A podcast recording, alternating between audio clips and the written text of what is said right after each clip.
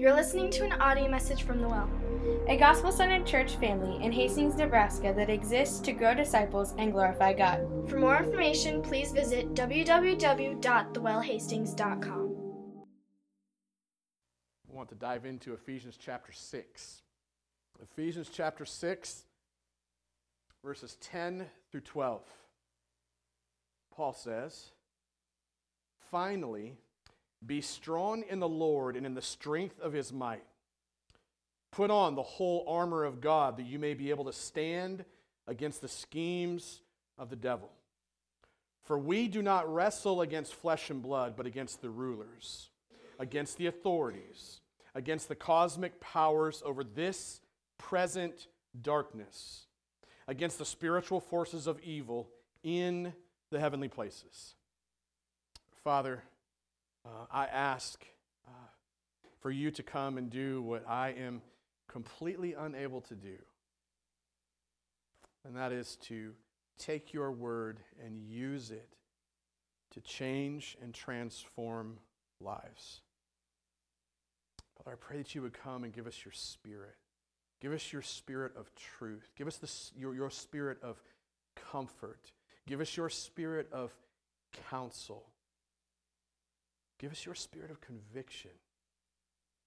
Spirit of the living God, I ask that you would come and that you would just inhabit this space, this place, this time together, and that you would take your word and that through the preaching of the word that you would unleash the furious love of Christ on us.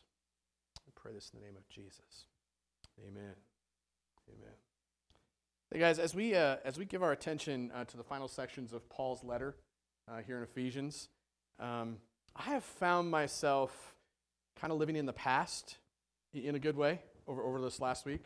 Um, found myself reminiscing, uh, reminiscing um, over where we've been in this study uh, over the last year. And, and what happened for me over this last week, and what I, what I hope uh, will happen here over the next few minutes for you guys too, is I found myself just getting overwhelmed. Um, overwhelmed at the wealth of doctrine, the wealth of truth, and the wealth of teaching that we've studied together over the last year. This has been a, a really rich study. Um, I don't know what it's been like for you guys, but for me, it's been a really rich study. we basically dealt with two questions so far throughout our study in Ephesians. We dealt with the question of who does God say that I am? And then we dealt with the question of what does God call me to do? How does He call me to live?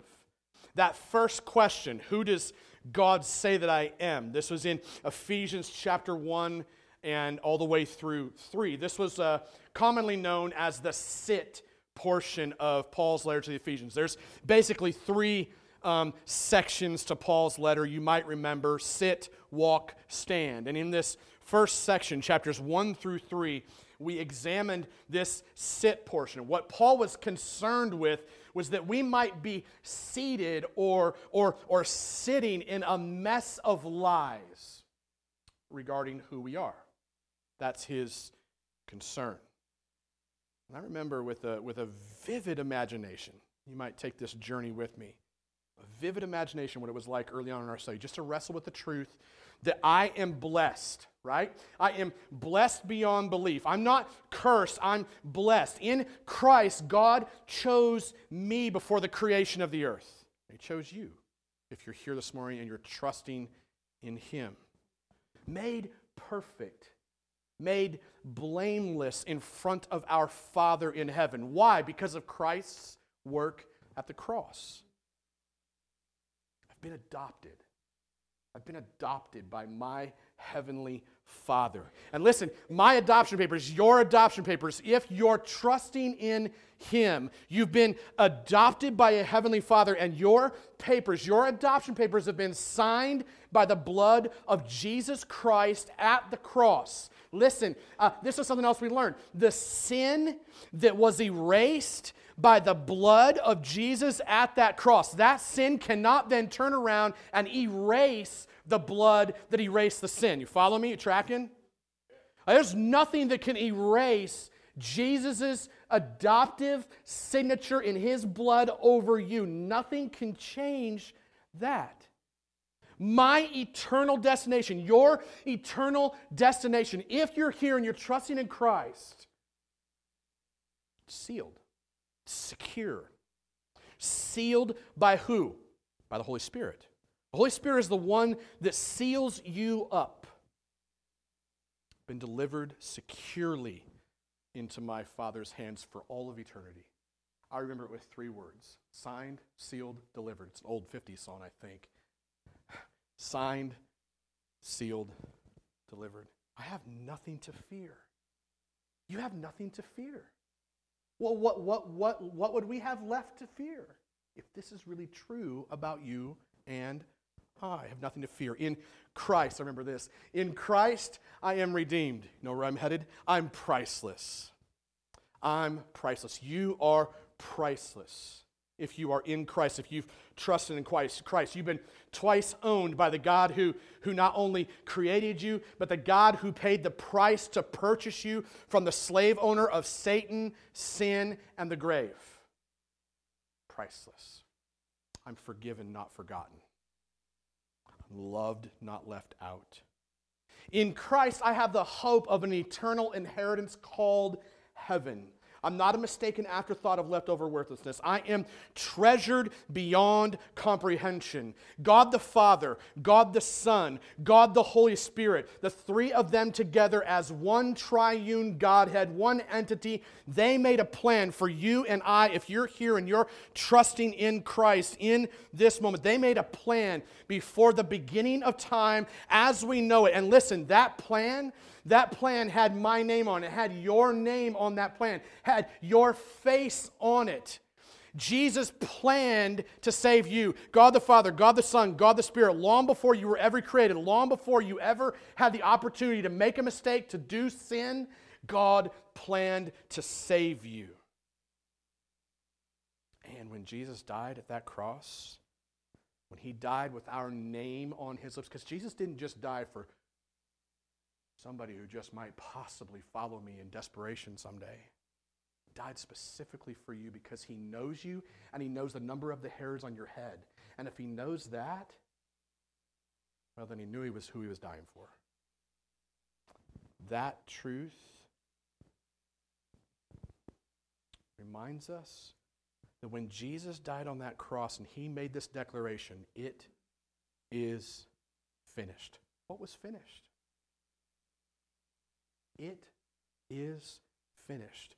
Literally meant that his work of saving me and saving you, if you're trusting in him, that work was complete long before the foundations of the earth were ever created. So our salvation is complete, not incomplete. Though I was once dead in my trespasses and my sins as a son of disobedience, God did what? God made me and you alive in Christ Jesus. The power of the empty tomb is now what courses through our lives if we're trusting in Him. I am an object of wrath no longer. Right? I am an object of wrath no longer. I am now an object of my Father's endless mercy, faithful love. For by grace I have been saved through faith. Nine words. You might remember that. Nine words. Nine fantastically glorious words that I think lead to some of the, some of the deepest theological concepts in all of Scripture. For by grace I have been saved through faith. This faith, this faith that we are saved through, that kind of faith that believes God, and not only believes God, but also trusts God by getting into the wheelbarrow on the tightrope, if you remember. Yeah, God, I, I believe you can push me across that tightrope in a wheelbarrow. I believe that, but I'm not going to trust you by getting in it. That's not faith. Faith is believing that God can and trusting that He will by getting into that wheelbarrow of my fear on the tightrope of my fear and my sin and my weaknesses and my brokenness. That faith, that kind of faith, it's not something that you or I muster up on our own. It's a gift from God. I love having people argue with me over the truth of whether faith is actually a gift from God. Like, where else would it come from? Hello? Right? Like, gosh, if, if my faith originated with me, I'm, I, God, it's hopeless. I got no hope because at some point that faith is broken, going to run out. No security in that. Lots of fear in that, though. It's the gift of God to me, not a result of my works. I, I, have, I have nothing to boast in except for Christ and Christ alone. You might remember, you might remember, I think Hebrews says that Jesus is the author who wrote the book of my faith and the perfecter, the one who strengthens it and makes it perfect. Author and perfecter of what? My faith, the ability to believe and to trust in Christ and Christ alone. I'm his masterpiece. You are his masterpiece if you've trusted in him. We are his masterpiece as individuals, all created in Christ Jesus for good works, which, by the way, those good works God prepared beforehand. Long before he ever saved you or I, he prepared every good work that you could walk in so that you and I could live them out to what? His honor and to his glory. You and I are both masterpieces designed for what? To point to the master of the piece. At one point, I was separated from Christ, like an orphan child without a parent. That's at one point. I was like a lost little boat sitting in a pawn shop window. I had no family, I had no hope, but Jesus, best but in all of Scripture. But Jesus. Jesus brought me near to the Father. He didn't just bring me near to the Father, but He made peace between me and my Father, whom I had treated like an enemy. Jesus' work at the cross and in the empty tomb actually turned enemies into family members.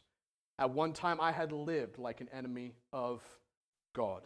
I'd lived like an enemy of Christ, dead in my trespasses and my sins. But what did we learn? Thanks be to God the Father that in his kindness and in his mercy, what did he do? He killed the hostility between us.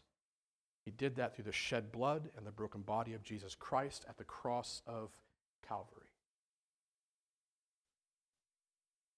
You and I, we're no longer like little bricks broken on the concrete.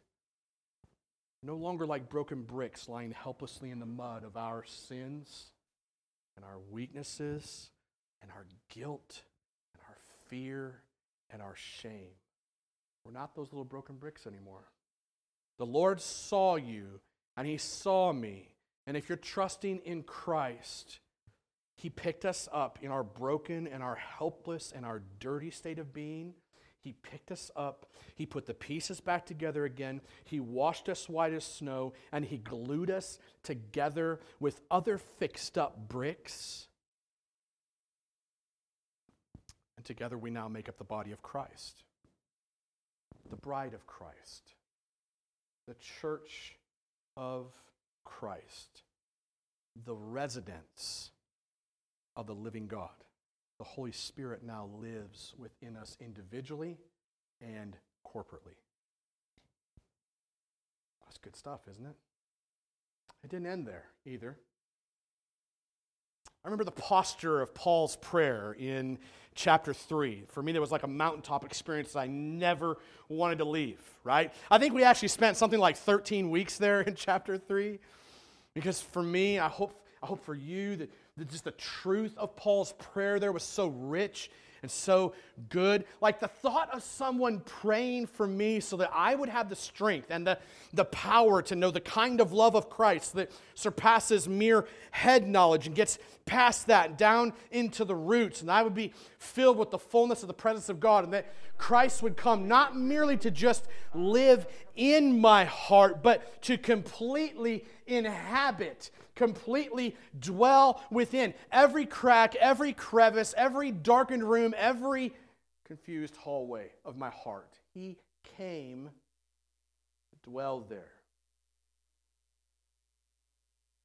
God is more than able to do far more than abundantly than all that we could think or ask, all that I could put words to, every word in every human language, no matter how many words there are, doesn't even come close to touching what God can do. God can do far more abundantly than, than all of the words of the human languages combined could produce. All the dreams that you or I could possibly have for our lives or about God Himself, God far surpasses that. And Paul prayed. Paul prayed that we would experience, know at a heart level, at a soul changing, healing level, that we would know that kind of God. Powerful. Remember, uh, remember learning this. Remember we're learning that nothing can change the declaration of God over me and over you if you trusted in Christ as your Savior. So when God declared that, that, that I and that you were saved by Him, there's no word, there's no action, there's no thought, there's no extracurricular plan, there's no sin, no, no spiritual or physical force that could ever undo God the Father's declaration of saving love over you and I. Isn't that good? Man. Nothing can separate me from the love of my Father in Christ Jesus. See, this kind of love, that that's a kind of love that breeds security. And that kind of security, that kind of security kicks fear and anxiety and insecurity and worry and pride and arrogance, by the way, right out the door. Amen? See, this is who I am. This is what Paul was so concerned with in the first three chapters. This is who you are if you've trusted in Christ as your Savior. In Christ Jesus, you are seated with Him in the heavenly realms, and absolutely nothing can kick the legs out from underneath that stool.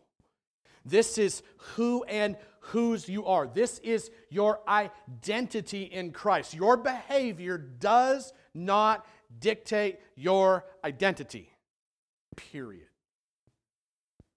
who you know you are, I think when digested deeply, does dictate what you do. Struggle in sin today? The reason you struggle in sin is because you do not know who you are. You have a faulty, deceptive concept of who you are, and that leads to faulty and deceptive living. The problem in the church today for us is that we focus all too often on the hands, what we need to do to get better and to act better, and there needs to be a balance there. Like, definitely need to discipline and correct one another. Hey, that's wrong. Don't go there. Question is, why did you go there? Because there's something about my understanding of who I am, and even deeper than that, there's something about my understanding of who God the Father is that drives all of that. And so we need to work down that tree into that root, right? That's hard work, though.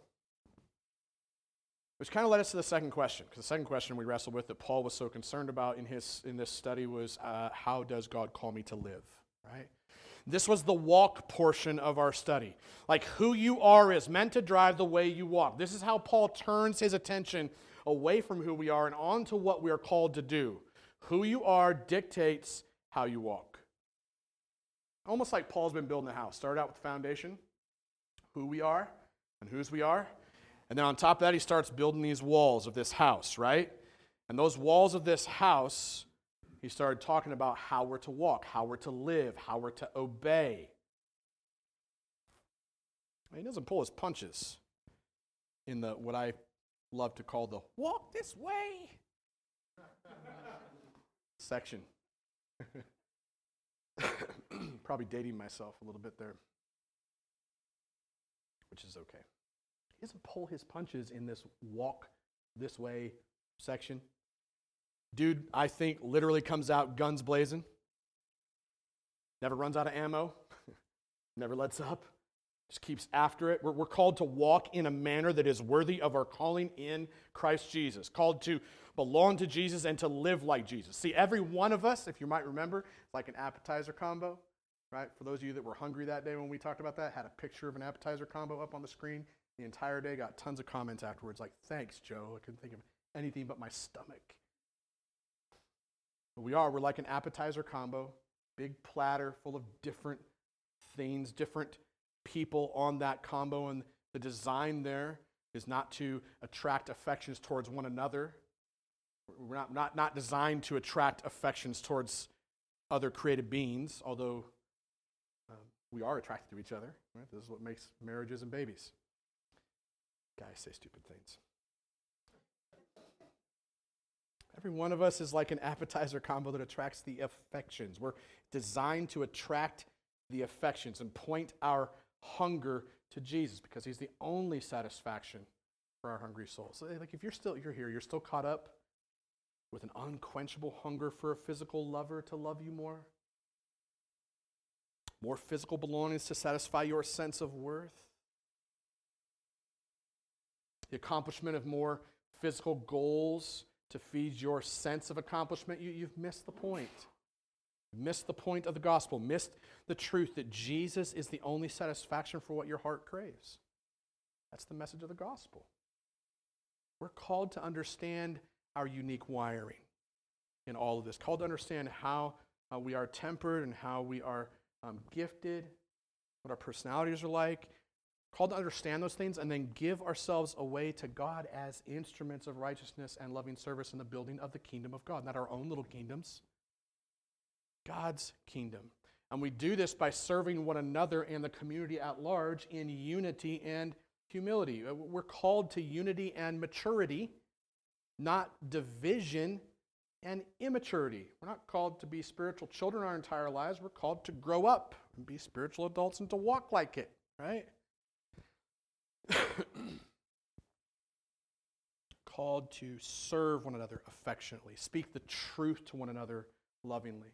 Called to put off our old selves, walk in the new life, not, not called to walk in deception or corruption or maliciousness. We're called to walk in truth and honesty while laying aside our selfishness for the good of others. We should not be known for anger. We should not be known for bitterness. We should not be known for strife or gossip or slander or harshness. We should not be known for those things. We should be known for our tender-hearted, forgiving, loving, others focused, not self, me, I focused, Christ exalting community. That's what we're to be known for. Which means that sexual sin of any kind should not be named among us. Sexual sin of any kind should not even stand the chance of being named. That's a good rendering of that passage. There should not be the slightest hint or the slightest speck or the slightest question in the minds of the community around us that there may even be the slightest sliver of sexual sin among us. We're called to live above reproach in a sexually saturated society. Our language, our behavior, all of that is to be clean and proper and wise and pure instead of dirty and inappropriate and foolish or crude. Why? Because we serve a Savior. And that's a reflection of our Savior. We're not to align ourselves with anyone who calls himself or herself a believer, but then goes out and lives differently than this on a consistent basis. Not even called to align ourselves with them. That's an interesting statement It doesn't mean you can go out of the world. Because we need to be in the world as shining lights on hills, right? This means we should not be intimately aligned with those who call themselves a brother or a sister, but then live contrary to this. Called to be shining cities on hills. Therefore, we should not be known for foolishness. Instead, we should be known for wisdom wise living as spirit filled sons and daughters of God. Our marriages, our families, our working relationships, all of them are to be a reflection of the cross of Christ instead of a reflection of our pursuit to satisfy our unmet wants, our unmet desires, and our unmet cravings. In all of this, the call to walk in holiness that Paul gives us here as we seek to bring honor and glory to God as redeemed people at the cross, it all hinges on who and whose we are. Those are the first two sections that I just reminisced over. Sit, walk. See, that's the question, though. How? How do you do this? Practical question. It's the final question that Paul really deals with in the stand section, passage in front of us. Like, how do I live my life believing all of that truth about who God says I am? How do I live my life in a way that I actually get set free from all of the lies and all of the mess and all of the bondage? How do I get set free in such a way that I believe that and then do this? How do I believe who I am in Christ to the extent that I then begin to actually live differently? How? That's the stand portion. In this passage that we're looking at today, verses 10 through 12, what Paul does is he instructs us to be strengthened in the power of the Lord and to stand against Satan's schemes because our fight in the physical realm is actually part of an invisible spiritual battle. Let's just let that sink in for a minute, okay? What he instructs us to do is to be strengthened and to be protected and to be aware of the fight that we're in. We need to be strengthened in the power of the Lord. We need to be protected by the armor of God. We need to be aware of the fight that we're in. We need to literally take a stand. That's what we need to do. Now, oftentimes, when uh, we think about taking a stand, especially in the Christian bubble, because like it or not, there is a bubble. And we've created that. And heaven forbid if you get too close to my bubble and pop it, right? in, our, in our little Christian bubble, I'm going to speak that way for now. Um, you could use, you can interchange the word uh, culture, okay? And all of our trying to be separate from the world while still being in it, we oftentimes just remove ourselves from the world in such a in such a way that we no longer speak with any moral authority into the world that we actually live in. Okay? That's probably part of my concern. When we think about taking a stand, here's what I'm afraid happens for us inside of our little uh, cocoon. Uh, we, we run off when we take a stand against abortion, or we run off when we take a stand against same sex marriage, or we run out and we take a stand against racism or poverty or the decline of Christian values in America or bathrooms. We run off and we take a stand against those things. Or this political party or that political party, right? Um, and, and I'm not saying those, that all those things are bad, so don't, don't hear me wrong. Um, as good as some of those things might be, the problem that I see is that they are not the main things. Period. They're not the main things. They're not even the things that Paul is talking about in the book of Ephesians. They're just not. I might be able to make some application there, but Paul's not talking about those things. And what happens is when we take small things and oftentimes the wrong things and we make them into the main things, then we miss the most important things and we miss the entire point of what Paul is trying to say here. We misapply it at best, or we just completely ignore it at worst especially when it comes to our own identity and walk with Jesus. So I want to, here's, here's the outcome of this. This is what I want you to see. And I think this is part of when you think of the world outside of the church cocoon, this is part of what I think the world has an issue with. So, so envision this with me. Can you see a dude with uh, like out of control addictions standing on a street corner, blasting the abortion industry like somehow that this, this is taking a stand in a spiritual battle while he minimizes and ignores his late night out of control cravings? Uh, this is what kept me from following Jesus and being part of a church for so long. So I just want to give voice to what people in the world see. Many of you probably feel this tension.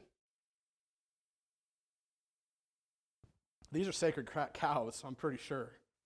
I'm trying to shoot at today because I don't want us to hear this passage the wrong way.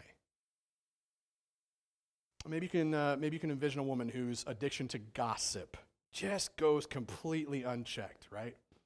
She's out there ranting and raving about this political party or that political party on Facebook, like somehow her stand, her fight on politics, that's the main thing to be involved in. We must change this and turn this around and get the right people on the bench. Again, not that those things are wrong, but when they become the main thing, when they become the main thing, while the character of Christ being formed in us is completely ignored, then we have major issues, I think. I think this is, I think this is a fair assessment of the state of the local church, especially in the West. So I think the simple truth that could easily uh, be missed for us here in this passage, we run out the door and try to apply this in ways that I don't think Paul ever intended us to do. I don't think God ever intended us to do either. Um, Paul's calling us to know who we are and whose we are. That's the context of the book. And I'm a ruthless context guy. Because kind of like, you know, if I receive a love letter from my wife and I just blow it out of proportion, right? Like totally miss what she's actually trying to say to me. It's like, hey, you're a fool. Fair assessment, right? He's calling us to know who and whose we are, calling us to walk obediently as children of God. And the way that he says that we're going to get that done is to take a stand.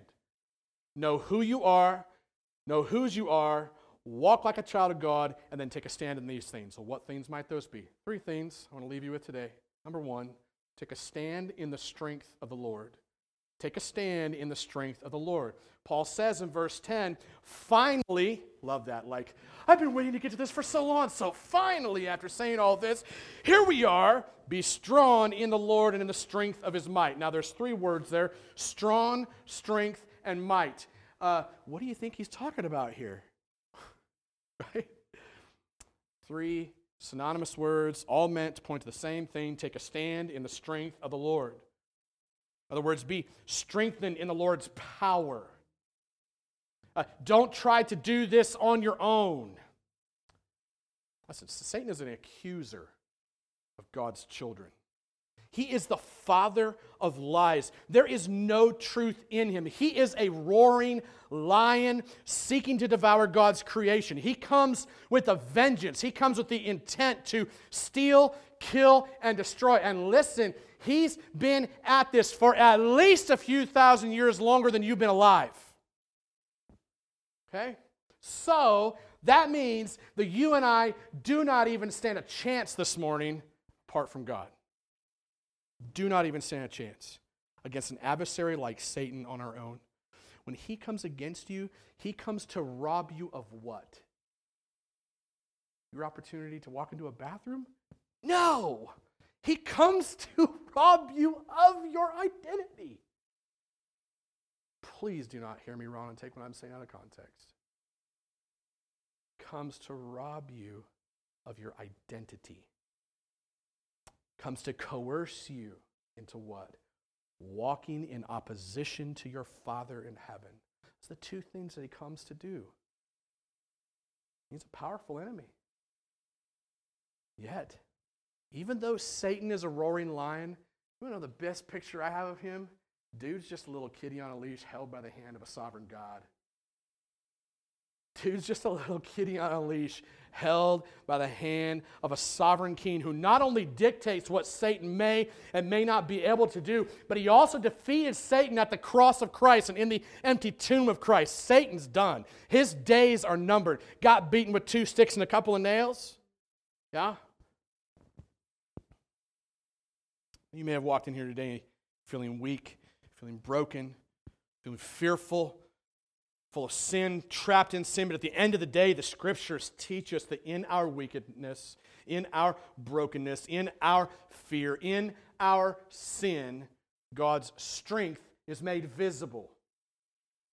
We oftentimes hear that like, oh, then on the other side of my weakness is where God's power is manifest. No, in the midst of your weakness is where his power becomes visible and goes to town and goes to work.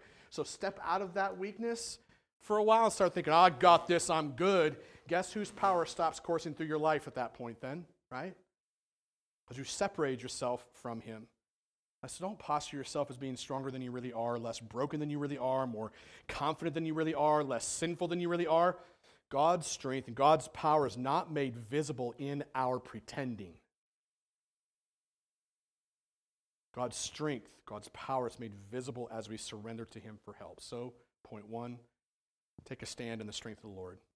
Number two, take a stand in the protection of the Lord, right? Verse 11. Verse 11.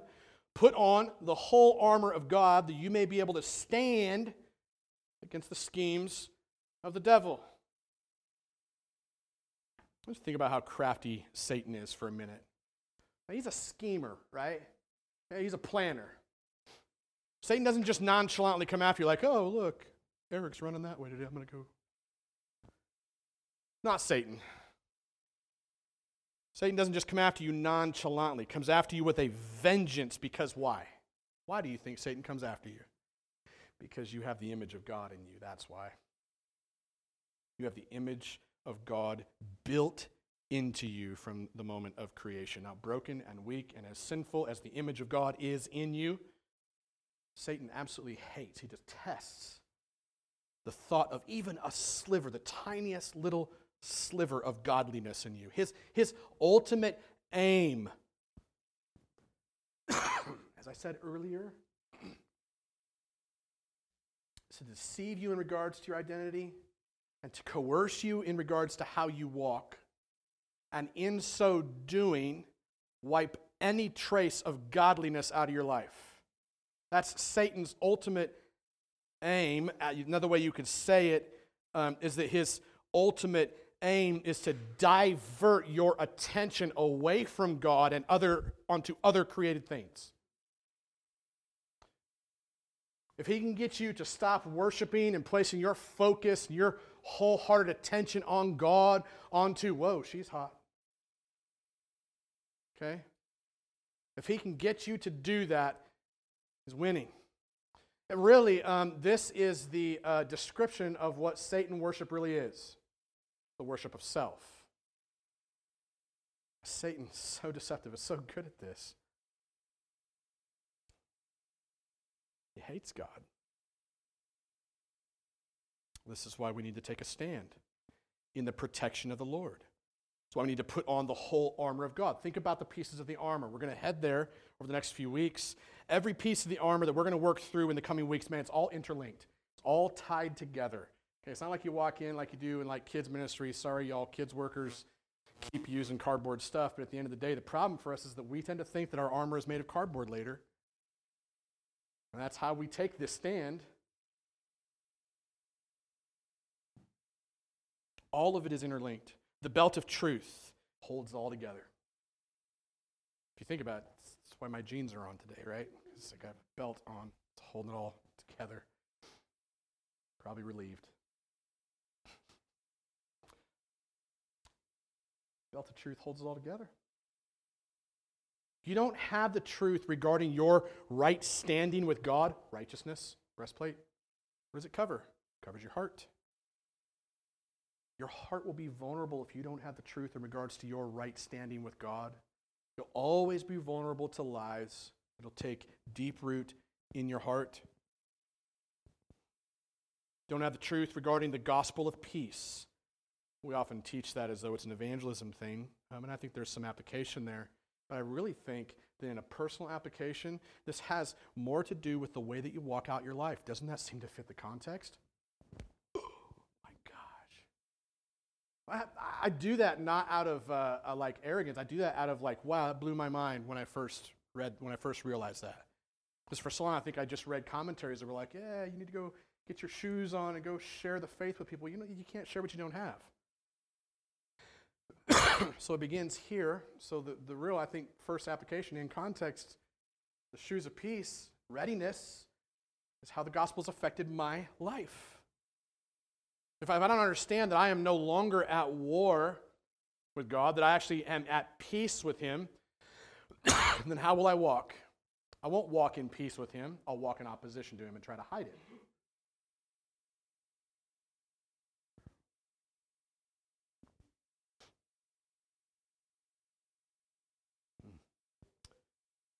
If you don't have the uh, truth regarding what it means to believe and to trust in God, then here's what will happen. You'll never get out on the tightrope in the wheelbarrow with your shield of faith. You don't have the truth in regards to salvation, your mind, helmet of salvation. Constantly be consumed with anxiety, worry, fear, instead of what? Assurance. You won't be reassured. You won't walk in assurance. You'll think that, man, there's some big, gigantic sin out there that's going to tip the levers of everything over. I'm going to lose my salvation somehow, right? It drives me crazy. Never walk in assurance. If you don't have the truth in regards to God's word, if you think that God's word is just a collection of non authoritative human writings, and here's the deal like I ran into a pastor this last week, that's what he believes. He's a pastor. What the heck is he teaching then, right? Why would we even gather if this is, I guess, just a social club then?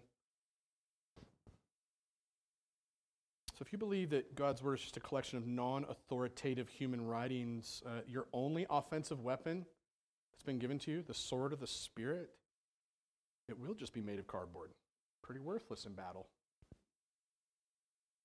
Lastly, if you think that prayer is just a way of getting what you want, or think that prayer is just a mere duty to be performed, then you're going to miss out on the life giving presence of the living God. miss out on the life giving presence of the living God if that's the way you walk this out. and weaknesses in any piece of your armor will leave you vulnerable to the schemes of the devil. And Satan, Satan has declared you to be public enemy number one. Best not try to enter that fight with cardboard. You don't stand a chance against him if you don't know who you are. You don't stand a chance against him if you don't know whose you are. You don't stand a chance against him if you don't know how to walk. Like, you don't stand a chance against Satan if you get just a little bit of Jesus with your morning coffee. You don't stand a chance against Satan if you listen to what you like about God and then absolutely completely reject what you dislike about God or what makes you uncomfortable about Him. But if you hold tight, you hold tight to a bloody cross while kneeling in the doorway of an empty tomb of a resurrected Savior, then you will stand firm with the full armor of God over you. So take a stand in the protection of the Lord. Number three, take a stand in the right fight. You've probably heard this weaving its way through this message all the way through. I really pray, probably laid it on thick enough, but I really pray that you guys are hearing me rightly. That you don't walk away thinking that I'm opposed to some things that God, or I'm not opposed to some things that God is definitely opposed to. I hope that you hear me clearly. I'm really concerned that we stand in the right fight, um, especially with this word. Verse 12, uh, if you grab your Bibles and look at that, Paul wraps this up by saying, for. He could say because, be another way of using language here, right? Because first he said, hey, stand in the strength of the Lord. And then second he said, stand in the protection of the Lord. Because the reason why is that we do not wrestle against flesh and blood. I want, if you could, I would love you to, to circle, underline, Star that. We do not wrestle against flesh and blood. What do we wrestle against? Uh, against uh, the rulers, against the authorities, against the cosmic powers over this present darkness, against the spiritual forces of evil in the heavenly places. You see, our, our physical struggle that we, that we live in here on earth, it, it pales in comparison to the spiritual battle that we're actually in. See, our, battle, he says it clearly, is not against flesh and blood. So then, why therefore do we run off thinking that our battle is against flesh and blood? And then try to dress that up like that's somehow the spiritual battle we're involved in. Why would we do that? Because we've been duped. Satan's been at this for thousands of years longer than you and I could possibly think about, right? Especially than you and I have been alive. what does that mean? Here's what that means it means the abortion doctor is not my enemy. It means that the gay and lesbian couple down the street, they're not my enemies. It means that the illegal immigrants down the street, they're not my enemies either. Guy on the other side of the political aisle from me, not my enemy. The pastor on the other side of the theological issue, not my enemy.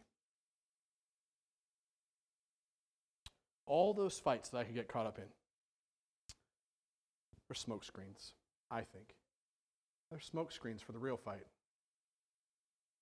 Smoke screens for the real fight that we're called to be engaged in, because I think the real fight that we're called to be engaged in, according to this passage, and according to the context of this letter to the Ephesians, is to simply rest in who we are, whose we are, and how we're to walk. Period. Here's the deal like, our enemy, Satan, see, he's our actual enemy,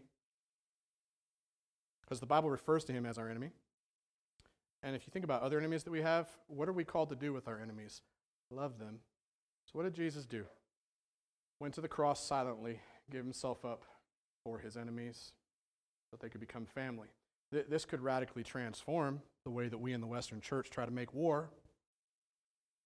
Because there was like guys in the, re- in the Reformation uh, period, one of them's name was Zwingli, and he thought the best way to get people to believe the gospel that he was preaching and I love Zwingli, by the way. I probably would have rolled with him back in the day. Carried around a battle axe. Carried around a battle axe. You ain't going to follow me? You ain't going to trust in Jesus? Whoosh, off with your head. Hero of the Reformation. I'm a reformed guy. How easy it would be. Just get the wrong fight, go about it the wrong way.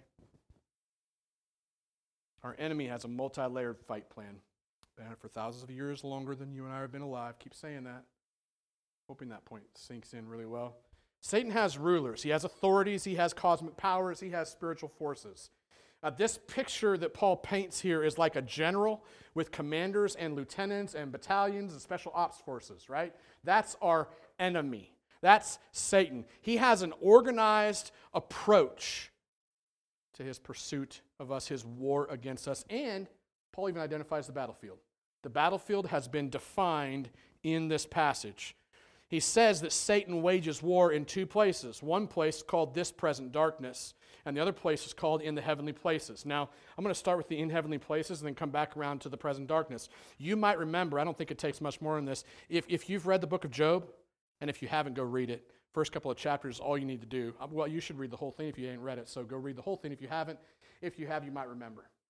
Satan walks right into the presence of God in the heavenly places and asks for permission to attack Job. And then there's a dialogue between God and Satan in those moments.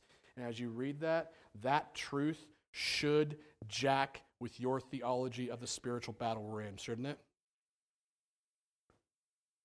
Like, I, my wife and I were talking this last week um, about some painful times in our family. Um, our daughter Grace uh, nearly died once, uh, went to the hospital. Um, and it was one of the scariest, still moves me emotionally at times. Um, and we were talking about how that night when she took off to the hospital with Grace and I stayed home with the rest of the kids, how much that just marked me. Um, I wasn't able to experience the doctor coming in saying she's probably going to be okay. Um, I, am waiting in, in darkness, right? Just waiting. I can tell you the only thing that kept my sanity in place um, was my dad over the telephone that night, just reminding me hey, there's a picture for spiritual warfare in Scripture, and the picture is of a God who will not give you more than you can handle without Him being there. Just stand firm, Joe. Stand firm. Trust that you are who He says you are. Trust that He is who He says He is, and walk that out with your kids. Right? Now, the fight is not only being waged somewhere out there in the invisible heavenly realm, the fight is also being waged right here in this present darkness that we live in. I just make a quick comment about that. Like, that's a worldview thing. When you have a worldview that everything's going to get better here someday, um, changes the way that you live and the way that you view God and the way that you view yourself. When you have a view that what we actually live in is this present darkness, that brings a sense of seriousness in which we walk out our lives in relationship to others, in terms of our jobs, in terms of our devotion to the Lord, and so on and so forth, doesn't it? Like, if this is present darkness that we live in, it brings a sense of urgency.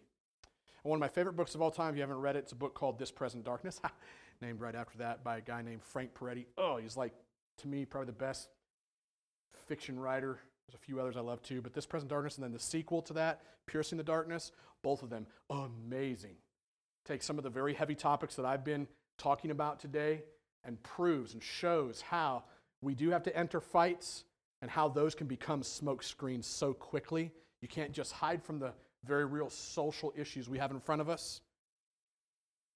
And yet at the same time, there is a way in which you can engage while clinging tightly to who you are, whose you are, and how you are to walk. Read those books if you haven't. All throughout those books, that author does a fantastic job describing the right fight for his readers. And the fight is not over smoke screens. The fight is over the truth of who you are, who you belong to, the truth of how you're called to walk. So take a stand in the right fight. As I conclude, uh, I want to say this. Um, this ring on my finger from one of our other daughters, the one that lives in uh, Texas. Her name is Harley. Um, she bought me this ring shortly after uh, her and Jordan got married, and it always reminds me, because of what's etched on the ring, that the weapons of our warfare are not physical. They are spiritual. They are spiritually mighty for the pulling down of what? Spiritual strongholds, spiritual barriers. Can I just ask you, what barrier do you have in your life? Can you remove the smoke screens for a minute and quit thinking about all the smoke screens and just think, what is the barrier in your life to understanding and knowing and trusting who you are, whose you are, and how you're to walk? Because that's the barrier that God wants to pull down in your life. Truth, righteousness, the gospel, steadfast faith, assurance of salvation God's word, a vibrant, desperate prayer life. These are our weapons. This is our armor. These are the pieces of the armor that we'll be studying over the next few weeks. And here's the thing last final thought Jesus is the embodiment of all those pieces. Like Jesus is the way, the truth, and the life. It's Christ's righteousness over us, not my self righteousness of justifying my life like I didn't do as many bad things this week as I did last week, and I'm better than that person. It's Christ's righteousness, not my own righteousness, that you and I need. Jesus is the point of the gospel turns enemies into family members. He's the author and the perfecter of the faith inside of us that believes and trusts in God. Salvation comes through Christ and Christ alone. Jesus himself is the Word of God who became flesh and lived among us. And through prayer, we actually commune with a resurrected and living Savior. Think about this. In prayer, you get to commune, live with, relate to, talk to, feel, be in the presence of not a dead God, but a living Savior. Why would you want a cheap substitute for that? Or a smokescreen? I don't. I don't want that anymore. I want the real thing. And the real thing is Jesus. I don't want to walk into battle with cardboard covering me. I want to walk into battle being in Christ and having Christ in me. I don't want to sit down in front of my computer screen tomorrow with a smoke screen covering me. I don't want to try to lead my wife and my children with some sort of smoke screen or cardboard. I don't want to try to lead a church or pray or preach out of some secondary thing. I want the primary thing, and that primary thing is Jesus, and I want my heart to want Him more. And I want that for you. The fight we are in is real. The fight isn't out there against some physical enemy. The fight is right here inside of each and every one of us. Our heads, our hearts, our hands constantly under attack in this present darkness. So stand firm then. Stand firm against the schemes of the devil. Stand firm against him, clothed in Christ, clothed in who you are, clothed in who you belong to, clothed in obedience. Take a stand in the strength of the Lord. Take a stand in the protection of the Lord. And take a stand in the right fight. Amen? Let's pray. Father. Father, I pray that you would come and take this word, that you would strengthen us, that you would protect us, that you would focus us on the right fight. Help us to believe what you say about us. Help us to trust in who you are. Help us to walk in obedience to you. Help us to stand firm. In Jesus' name, amen. You're listening to an audio message from The Well, a gospel centered church family in Hastings, Nebraska that exists to grow disciples and glorify God. For more information, please visit www.thewellhastings.com.